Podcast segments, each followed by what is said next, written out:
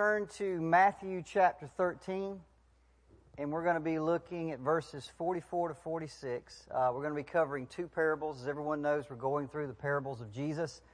Uh, we're going to be covering two this morning the parable of the hidden treasure and the, per- and the parable of the pearl of great price. Um, and these are two uh, parables that basically are, are serving the same purpose, they mean the same thing.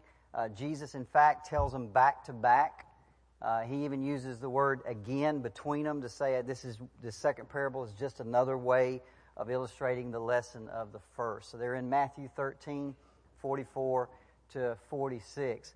I read a, a quote several years ago that I wrote down, and, and I've seen different variations of it, and I'm not sure who said it. I, have seen it uh, attributed to different people.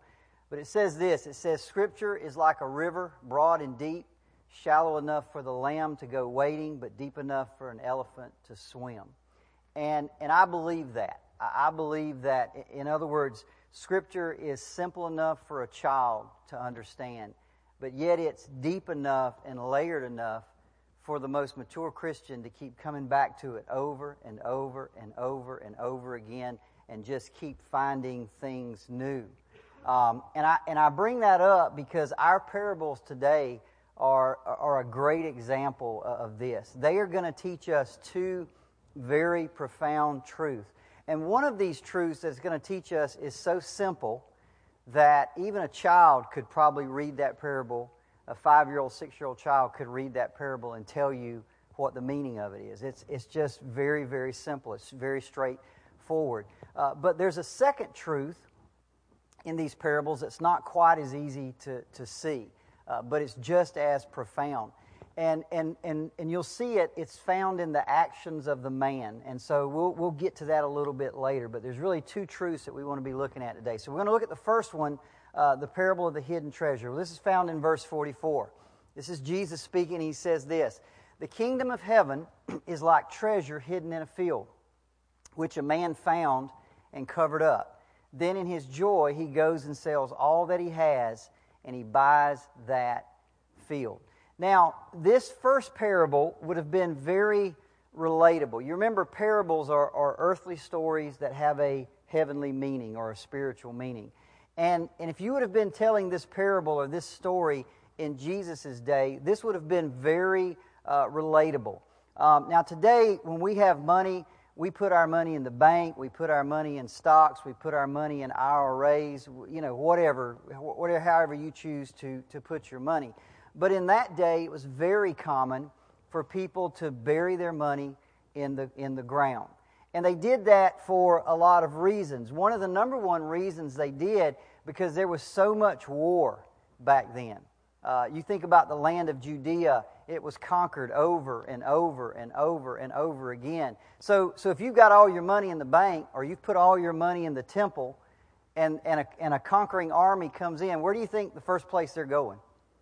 I mean, they're going to go to find the treasure, right? They're going to the bank, they're going to the temple. So, a lot of times, when they, in periods of war or periods of battles, people would go get, get their money wherever they had it and they would bury it in the ground. They would hide it. So it was very common to do that back then. In fact, it was so common that Jesus talks about this in multiple parables. You remember, we haven't covered this one yet.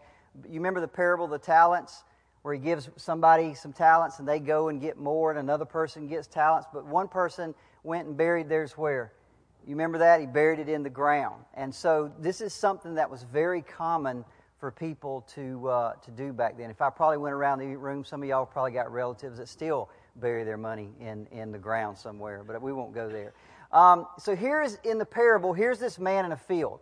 And why he's in the field, we don't know. Um, it, the parable doesn't tell us that. We only know that the field doesn't belong to him because in a little bit he's going to go and he's going to buy that field. But he's in the field, he's working some way, he's digging, he's plowing, he's tilling, some form or fashion, he's turning over dirt uh, in, this, in this field. And as he's working in the field, he comes across uh, a treasure. And immediately, when he sees this treasure, he realizes that he's hit pay dirt. He realizes that what's in that ground, and we don't know what, if it was coins or what it was, we don't know. That's not the point. But the point is, when he found that treasure, he realized that he had hit pay dirt, that what he had just seen in that ground was worth way more than anything and everything else that, that he owned. So he immediately covers it back up. Then he goes home and he liquidates everything that he has. He sells his house, he sells his car, he sells his wife, he gets rid of everything, right? He makes everything to cash and he goes back and he and he buys that field in order that he can that he can gain that treasure. Now, let me stop right there because I've often thought this and, and I've had other people think this. Some people get a little bit hung up right here on whether or not he did the right thing. In other words, was it ethical for him to do what he did?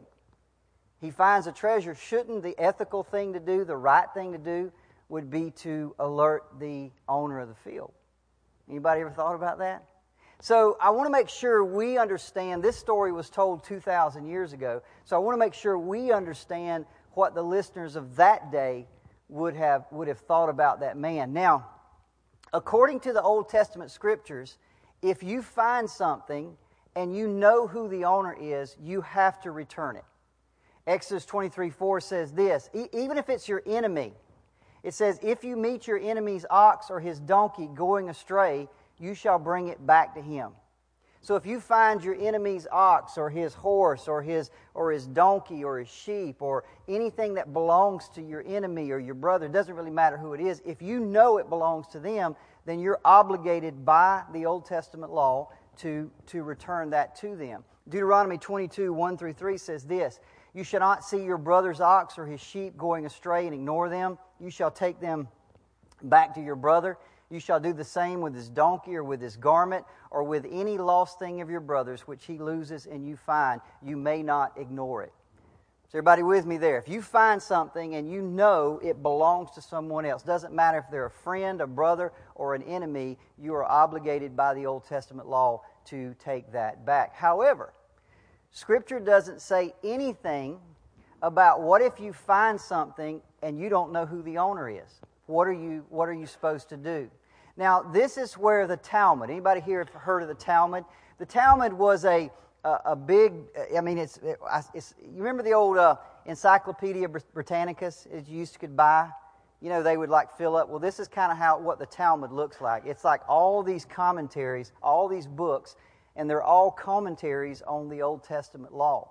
And what they would try to do is fill in the blanks. If the law didn't specifically say what you were supposed to do, the Talmud, these commentaries, would come in and weigh in on the situation and, and tell people what they were supposed to do. So the Talmud teaches two basic principles with regard to lost objects. It did it then, and it still does it today. Number one, it says if there are any distinctive markings identifying the owner, for example, let's say you found somebody's wallet or you found somebody's passport and, and, you, and it says this belongs to so and so, then you're obligated to return that. Make sense? Okay, that's what the Talmud says. In other words, you don't know the owner. You don't know them, but yet the fact is they got their name on it or they got something else on there, you're obligated to return it. However, the Talmud says if, if, there is, if the owner has no reasonable expectation of finding what was lost. So let's say, for example, you find, I was at uh, uh, El Jalisco's a few weeks ago and I took my granddaughter out back, and we were just walking around, and I, I came across a five dollar bill. Now, now, what am I supposed to do with that five dollar bill? Right? Because who does it belong to? Nobody knows. Yeah, exactly. So you take it back in. If you if you take it back to the restaurant, by the way, it was found on their property. If you take it back into the restaurant, they don't know who it belongs to, right? Um, so I just went back in and left it as a tip on the table, and it, somebody ended up getting it. It wasn't me, but but the point was, if you find something like that and you don't know who it belongs to, you're under no obligation to return it. You can, you can keep it. That's what the Talmud would have taught in that day. Okay, now that all makes sense. Now, one final thought from the story. We know that the treasure he found in the field did not belong to the owner of the field. How do we know that? Because the owner of the field sold it. Right? If the owner of the field knew the treasure was there, would he have ever sold that field? Absolutely not. I mean, this is a valuable treasure. So we know that the, when the guy uncovered the treasure, he, he, whatever he uncovered did not belong to the owner. It was on that owner's land, but it was like fi- finding a $5 bill at El Jalisco's. It didn't belong to them. And this man must have, have known that. So that's what the law taught in that day. So the Jews that were listening to Jesus would not have perceived this man as, as being unethical at all. They would have realized that he was completely in his rights um, under the Jewish rabbinical law to do what he did. By the way, if you really look at it, not only is this not unethical, the man is actually being very fair.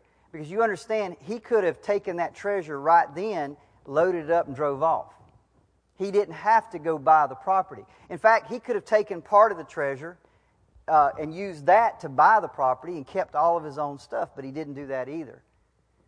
He did the fair thing, he did the right thing. He went liquidated everything, bought the land fair and square, and obtained the, uh, obtained the treasure. So, um, what we find, again, back in the story, he, he, he, he locates the treasure, he covers it up, he goes and sells everything that he has, and he comes back and he, and he finds a real estate agent, and he buys that land, and everything's fair and square so that he can, he can gain that treasure. Now, having said all of that about the ethics and all of that kind of thing, keep in mind that's got nothing to do with the parable. This parable is very, very simple. It's about a man who found something so valuable that he sold everything that he had in order to gain that treasure. That's the point. That's the whole, I mean, it's as simple as simple can be. Now, look at the next parable, Matthew 13, 45 to 46. This is the pearl of great price. Jesus immediately goes into this. He says again, now what that tells us, he said, I'm going to give you another parable that's got that basically means the same thing as the first one. He says again, the kingdom of heaven is like a merchant in search of fine pearls, who on finding one pearl of great value went and sold all that he had and bought it. Now, in this parable, the man in the parable is a in English it's called a merchant. In Greek, the word is emporos. What that means in Greek, the man is a wholesale merchant. In other words, he goes around the world and he, he buys things, and then he, he, what he buys, he turns around and sells at a, at a profit. That's his job, that's his, that's his business. And this particular merchant happens to be selling or seeking pearls. Other people could be seeking, you know, rugs or, or, or garments or, or animals or whatever the case may be. This particular merchant is seeking pearls. Now, pearls in that day were the equivalent of, say, a diamond today. If you open the Bible, you don't see anything about diamonds. Diamonds weren't known, they weren't valued, they weren't, I don't even know if they even knew what they were in that day. In that day, the sign of wealth that, that you had was pearls. 1 Timothy 2 9, when, when, uh, when Paul is talking to Timothy, he says, Likewise, I want women to adorn themselves with proper clothing, modestly and discreetly, not with braided hair and gold or pearls. So that's what that was the sign of wealth. That's how a, a, woman would show how much status and how much wealth she had was through pearls. So that was that was that. Uh, they were the most valuable gem in the world in that day. Uh, Pliny, just as an aside note, Pliny, the Roman historian, said that Cleopatra had two pearls, and each one was worth half a million dollars in today's money. I mean, that when you had pearls, you were rich. That was that was a status symbol. Okay, they, that was the big deal. Now, notice too, when Jesus, when he's teaching, if he ever needs to show something as being priceless, he would use pearls. Uh, remember Matthew 7 6? He says, Don't cast your pearls before swine. He, he's saying, Don't take something that's priceless. Don't take something that's of great value and throw it in with the hogs. So, so he would use pearls in his teaching to, when, he, when he wanted us to see something was of great value or of great price. So the man, this merchant in our parable, is traveling around the world. He's, he's looking for pearls. He's looking for high quality pearls that he can buy and then turn around and sell. And he finds this one pearl. And immediately when he finds it, remember, this is his job. He's an expert at this. He finds this one pearl, and its, its quality is unlike anything that he's ever seen before. And again, he's seen a lot of pearls through the years because that's what he does. So when he sees it, he knows immediately this is worth more than anything I've ever seen before. I, have come across a lot of pearls, but there's nothing like this one. And, and just like the man with the treasure in the field, he does the same thing. He goes and he sells everything that he has. He liquidates all his, his personal assets, his business assets, whatever he's got, to get enough money and then go and he buys that pearl. So the point of this parable is the same as the first. Both of these parables are designed to teach us a very simple yet profound truth, and that is the kingdom of heaven is priceless. The, the kingdom of heaven, there's nothing that compares to it. it it's, it's worth more than anything. It, it, only a fool, only a fool wouldn't sell everything they have to gain the kingdom of heaven. That's how much value that it, that it has. Nothing else compares to it. And keep in mind, we've said this over the last few weeks, when we talk about the kingdom of heaven, we're talking about salvation, are we not? We're talking about a relationship with Jesus Christ and everything that goes with that love, mercy, forgiveness, joy, peace, virtue, goodness, heaven, eternal life. All those things are all, that's what he's talking about when he talks about the kingdom of heaven. All the benefits that we gain through salvation and as through being children of God. So, salvation, all that comes with it, is the most valuable commodity that we will ever encounter on this earth. As I said, only a fool uh, would not be willing to sell everything he has to gain it. That is the primary meaning, the primary purpose, the primary truth of those two parables. And, I, and it's a simple parable, isn't it? Like I said, even a child could probably read that parable and, and get the meaning of that. That, that, that the kingdom of heaven, salvation, all of its benefits is so valuable that we'd be a fool not to give, give everything else up in order to, to gain that. Okay, now, now that's one truth it teaches, and we could probably go home, but I got another 30 minutes, so I got to keep going. Now, there is a second truth that is found in these, and, and if you're not careful, the first truth is so easy to see that you'll just see that one and you'll miss completely the other truth. These two very simple parables, whether you understand it or not, are describing how to be saved. The, these two parables, whether you get it or not, or see it or not, are actually describing saving faith and what saving faith looks like. Let me explain what I mean. Not too long ago, I was listening to a, a, some sermons by John Piper on saving faith. I was doing something about saving faith, and I was listening to some different people and he was describing faith. And, you know, if I ask you this morning, describe faith, what is faith? Most of us would go to, uh, go to the Bible and say uh, faith is the evidence of things not seen, right? But, but I, if I ask you, well, give me some more details. Tell me what faith is. You might say, well, faith is believing in Jesus Christ. And, and you, you would try to explain it. Well, that's what I was looking for. I was trying to explain saving faith. And I've started listening to these sermons by John Piper, and I want to give you a few of his quotes, how he describes saving faith. He said this Saving faith is seeing and savoring Jesus Christ as supremely glorious. Receiving Christ as your supreme treasure is what faith is. An essential element of saving faith is treasuring Christ above everything else. And then he goes on to say, faith includes the embrace of Jesus as our all satisfying treasure. Now, as I was listening to him, my first thought was, man, he's overcomplicating things a little bit, right? I mean, shouldn't we, when we're witnessing, I don't want to really go witness to somebody and say, hey, you know, you need to make Jesus Christ your all satisfying treasure. Shouldn't I just go to somebody and say, believe in Jesus? I mean, shouldn't we just keep it simple? Now, other people evidently had asked him the same question because in one of his sermons, he, this was his answer. He said this We live in a superficially Christianized society where lost people think they do believe in Jesus.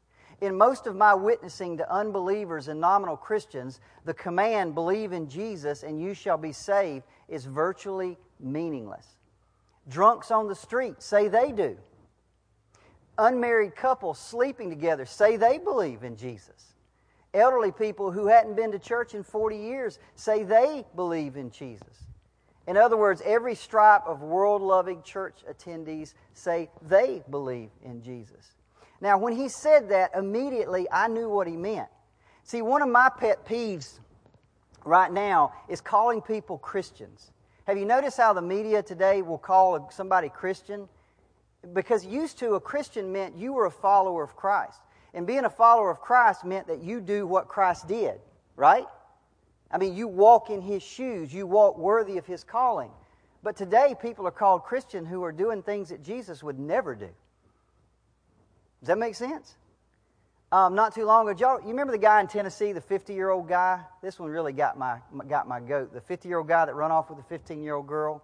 Did y'all see that in Tennessee? And he ended up in Oregon at a hippie commune. So he goes out to this hippie commune that's like a nudist colony. You can't make this stuff up, right? So they go out there in the in the article when they finally called him, they wrote an article and they said that they they they they went to this nudist colony and they end up leaving because of their Christian beliefs. And I'm like, are, are you kidding me? They're, they're not Christians, people. They're doing things that Jesus wouldn't do. They're not little Christ. They're not followers of Jesus. But you see, that word Christian is just a brand today for somebody to put on this group. They're Christian, they're Muslim, they're this or that and the other. It doesn't mean what it used to mean. It doesn't have that, that, that weight of what it used to mean.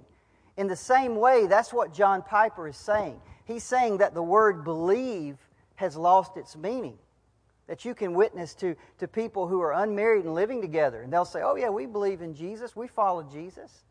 But they're doing things that Jesus would tell them not to do. Isn't what Jesus said, If you love me, do what? Do what I tell you to do.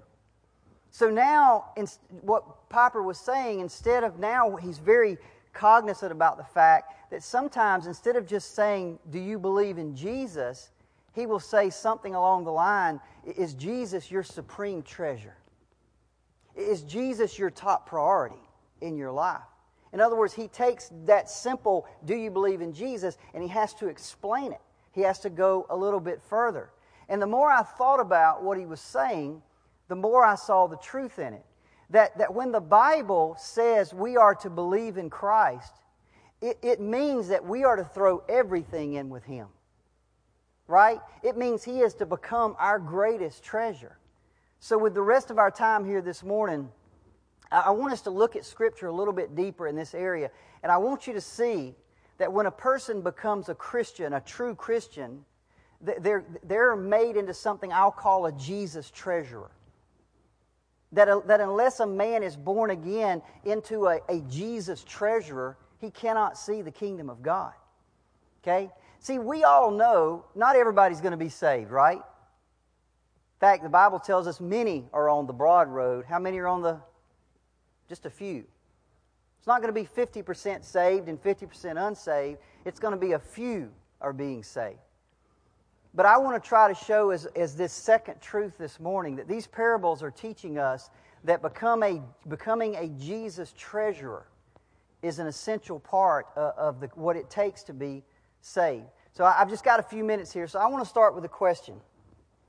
If I ask you this morning, what must I do to be saved? I walk up to you, somebody walks up to you this morning, and they ask you, what must I do to be saved? Now, we all agree there's not a more important question that can be asked, right? This is the most important question that a man, a, a woman, or a child could ask of, of anybody. What must I do to be saved? So I, somebody walks up to you this morning and asks you that question, what do you say to them?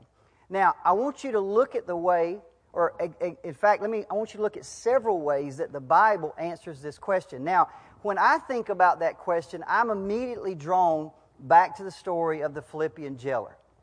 Everybody remember the story of the Philippian jailer, Paul and, is it Paul and Silas or Paul? I think it was Paul and Silas, right?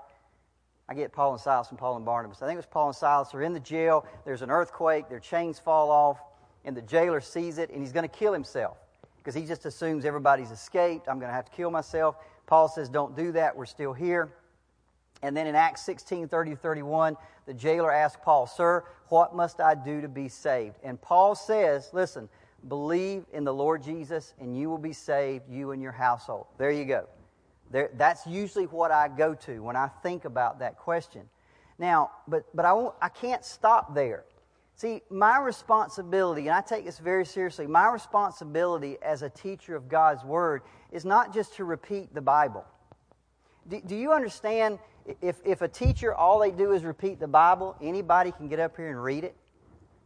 Right? If I just, te- if I just say, uh, believe in the Lord Jesus, my job is to explain what that means. Everybody with me? Anybody can just say, oh, just tell them to believe in the Lord Jesus. Well, what does that mean? See, that's my job, is not just to read the Bible, but to, to explain it so that you can see the truth and the meaning behind it. So when Paul tells the jailer, believe in the Lord Jesus, what does Paul mean by that? What is he telling him to do? What does that mean to, to believe in something? See, I ask this because it's obvious from the Bible that there are uh, there is a type of belief in Jesus that does not lead to salvation. We see this in all the Gospels, but especially in the Gospel of John. I'll give you three examples. John chapter 2, 23 to 25 said, When he was in Jerusalem at the Passover feast, many believed in his name when they saw the signs that he was doing. But Jesus, on his part, did not entrust himself to them. See, here were some people that believed in Jesus because they saw the healings and they, saw, they believed him in him as a miracle worker, but they didn't believe in him as Messiah. They didn't believe in him as God, as Lord, as Savior. Everybody see that? And therefore it says Jesus didn't give himself over to them. There was no relationship there. They just believed in him as a certain thing, but there was no, that was not salvation. In John 7, 3 through 5, his brothers said to him, Leave here and go to Judea, that your disciples also may see the works you are doing. They saw the works, they saw the miracles. They said, Man, get out of this one horse town and go up to Jerusalem where all the big wigs are so everybody can see what you're doing. And that sounds good, right? It sounds like, boy, his brothers are on board. But look at the comment that John adds at the end of that verse For not even his brothers believed in him. See, believed in him. As, they didn't believe in him as Lord, as Savior, as Messiah. They saw him as, a, as, a, as maybe a great miracle worker, but, but they didn't see him for who he really was. In John 8 30 to 32, as he was saying these things, many believed in him. That sounds good. So Jesus said to the Jews who had believed in him, If you keep my word, if you abide in my word, then you're truly my disciples. See, there is a belief in Jesus that does not rise to the level of salvation. Everybody see that? I mean, that's incredibly important. So when, when Paul says to the jailer, believe in the Lord Jesus Christ, he's got to mean something more than that. He's got to mean something more than that. So what does he, does he mean? Again, a lot of people believe in Jesus to some extent. So I, I want to know, Paul, when you say believe in Jesus, what do you mean? Let's go a little bit deeper. Well, let me, let's look at some other ways the Bible answers that question, what must I do to be saved? John 1:12 says this, but to all who received him, he gave the right to become children of God. So one of the conditions for salvation is that we believe. One of the conditions is that we what? Receive, right? Um, Acts 3.19 says this, Repent, therefore, and be converted that your sins may be blotted out. There's another condition. You have to repent. Hebrews 5 9, being made perfect, he became the source of salvation to all who what? Obedience. So we've got receive him, believe in him, uh, uh, repent, uh, obey him. Jesus himself answered this question in a variety of ways. Matthew 18 3 uh, says, Truly I say to you, unless you turn and become like what? Children, you'll never get into heaven. So, childlikeness, a humility has to be a part of the condition for salvation. Self denial. Mark 8, 34 to 35. If anybody would come after me, let him deny himself, take up his cross, and follow me. For whoever would save his life will lose it, but whoever loses his life for my sake and the gospel's will save it. So, self denial is a, is a part of, of the condition to be saved. Um, elsewhere, Jesus says, You got to love me more than anybody else. Matthew 10 37, whoever loves his father or mother more than me is not worthy of me. And whoever loves son or daughter more than me is not worthy of me. Jesus says, You want to enter the kingdom? You want to know me? Then you put me at the top. I've got to be your first priority. I've got to be your, your treasure. We, we've got to renounce all we have. Luke 14 33. So therefore, any one of you who does not renounce all that he has cannot be my disciple. See, those are some of the conditions, the ways that the Bible answers that question what must I do to be saved? Therefore, if you put all that together, telling someone to believe in Jesus must include, must mean that we receive Him, we turn from our sin, we obey Him, we humble ourselves like little children, and we love Him more than we love our family, our possessions, and even our own life. Everybody see that? When you say believe in me, that's what He's saying right there. All those things go into what it means to believe in Jesus Christ. But here's the question this morning What is the one thing that holds all those conditions together?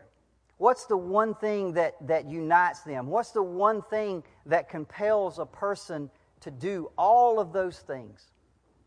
And of all places, I think the answer is found in today's parables. Let's go back and read that again. Matthew 13 44. The kingdom of heaven is like treasure hidden in a field, which a man found and covered up. Then in his joy, he goes and sells all that he has, and he buys that field. Look at, look at the next one. Again, the kingdom of heaven. I want you to notice something about these two parables. The first one says the kingdom of heaven is like a what? A treasure. The second one says the kingdom of heaven is like a, a merchant. It's like a man. See, when you look at these two parables, the first thing that pops out at us is the value of the treasure. And that's, that's correct. The treasure is invaluable. But you cannot miss the second thing in both of these parables is the actions of the man. You see, Jesus could have easily said the kingdom of heaven is like a, a, a treasure whose value is incomparable. And, and he could have moved on, but he didn't say that, did he? And both of, the, both of those include a man who has to do something to gain that treasure. See, what, he, what he's saying is the kingdom of heaven isn't just about the treasure, it's about what you do to have to get that treasure. There has to be something you do to obtain that, that treasure. See, again, these parables are not just declaring the value of the kingdom, they're, just, they're declaring the actions of the people who enter the kingdom. How do you get in? How do you obtain that treasure? You see, these parables, whether we realize it or not, are describing saving faith. You see, both, both of these people discover a treasure. They discover something that's so valuable, and they literally are compelled by joy they're literally, they think, man, this is the greatest thing I've ever found. I, nothing compares to it. And they basically put everything else aside in order to get that treasure. And, and what is that treasure? Well, guys, it's got to be Jesus, doesn't it? I mean, isn't that treasure, uh, isn't it Jesus? Isn't that what it's all about? You see, I, one of my favorite scriptures that I found a while back, and I just keep going back to it again and again and again, is 2 Corinthians 4 6. It says, For God, who said, Let there be light in the darkness, has made this light shine in our hearts so we could know the glory of God that is seen in the face of Jesus Christ. You see, at some point, if you're here today and you're saved, God pulled the blinders off your eyes. He literally shone a light in your heart. And His purpose was so you could see Jesus for who He really is. See, you had heard about Jesus, you had read about Jesus, you maybe even studied about Jesus or heard a story about Jesus, but you didn't see him for who he was, did you? You didn't see him as this valuable treasure, this thing that was worth everything. But one day, riding in your car, kneeling at your bedside, sitting on a pew, God shone the light. And all of a sudden, you saw him for who he really is. You saw him for how beautiful, how glorious, how valuable he really was. And at that moment, nothing else mattered, did it? You had to have him. See, that's salvation. That's, that's entering the kingdom. And, and by the way, when you do that, you're, you're, not, you, you not, you're not just happy to gain the treasure, you're literally compelled. It's like nothing else matters but to know Jesus. It becomes a joy to leave everything else in the world and, and, and, and buy that treasure. Okay? It's a joy to follow Him. Now, I want you to understand what I'm saying here today. I'm not trying to complicate faith. I'm not trying to make it more than, than, than, than it needs to be or, or what it is. That's, that's not what I'm, what I'm trying to do. And in fact, if I were talking to a child this morning, I think it's the wise thing to do and the right thing to do and the good thing to do not to overcomplicate saving faith. Everybody with me? If I was talking to a child, I would just say, You need to trust in Jesus. Trust in Jesus to be who He says He is, to be your Savior. And I think that's plenty I think children can understand that, and that's how you talk to, that's how you would talk to a child. And I think eh, if they're truly saved, as they grow, they'll grow into a knowledge of Jesus that's as they mature, right? Uh, uh, to be other things. But listen, you and I are adults, right? We, we've got to realize, listen to me, there is more involved in this than Jesus just being your Savior. See, there are biblical passages that call for us to think, to reflect. Let me give you one example. Let's go back to where we were earlier John 1 11 through 13. It says, to, He came to His own, and His own people did not receive Him, but to all who did receive Him, who believed in His name, He gave the right to become children of God. Okay, here's my question Receive Him as what?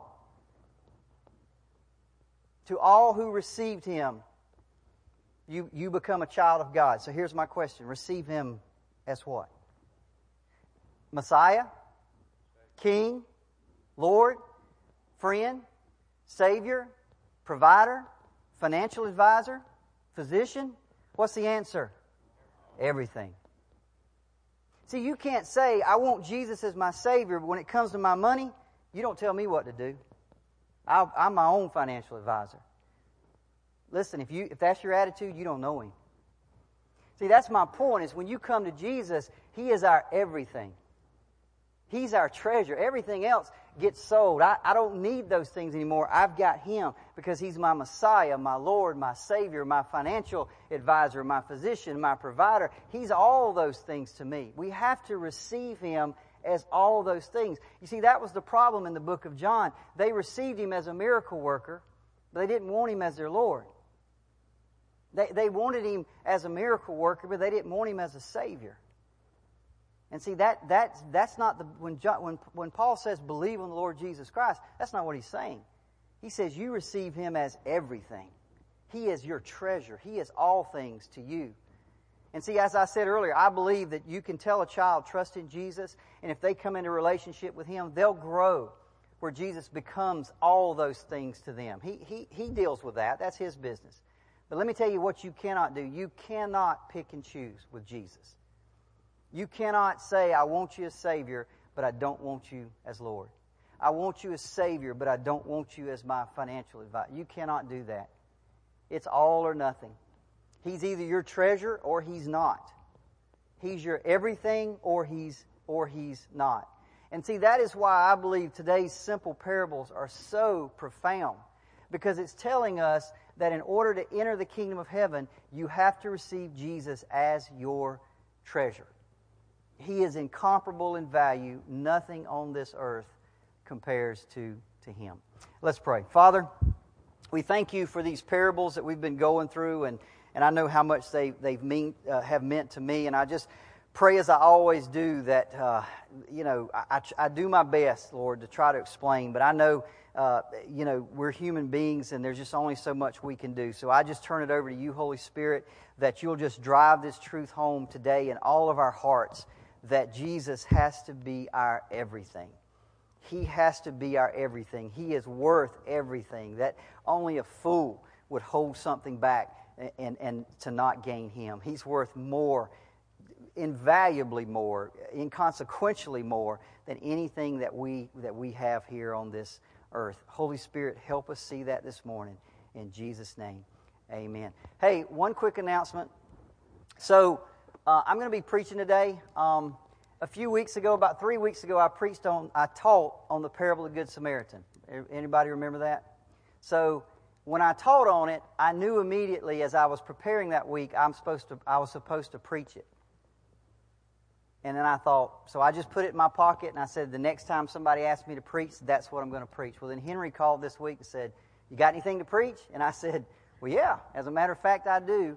So, so if you've already heard it, I apologize beforehand. so I'll try to mix it up a little bit and add in a little bit of extra to make it seem like it's different. But, but I just wanted y'all to know it, it's coming. So if you want to go to another church, you know, and miss that, feel free. All right, thank y'all very much.